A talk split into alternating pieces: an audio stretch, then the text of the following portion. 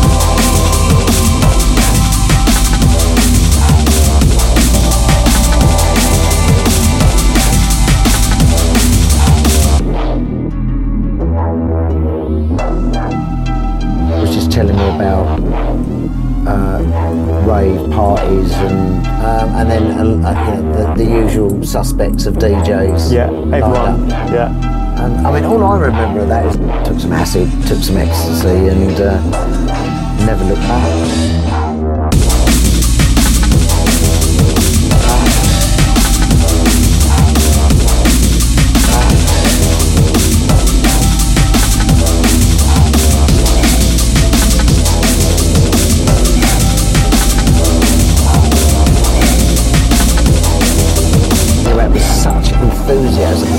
Danny.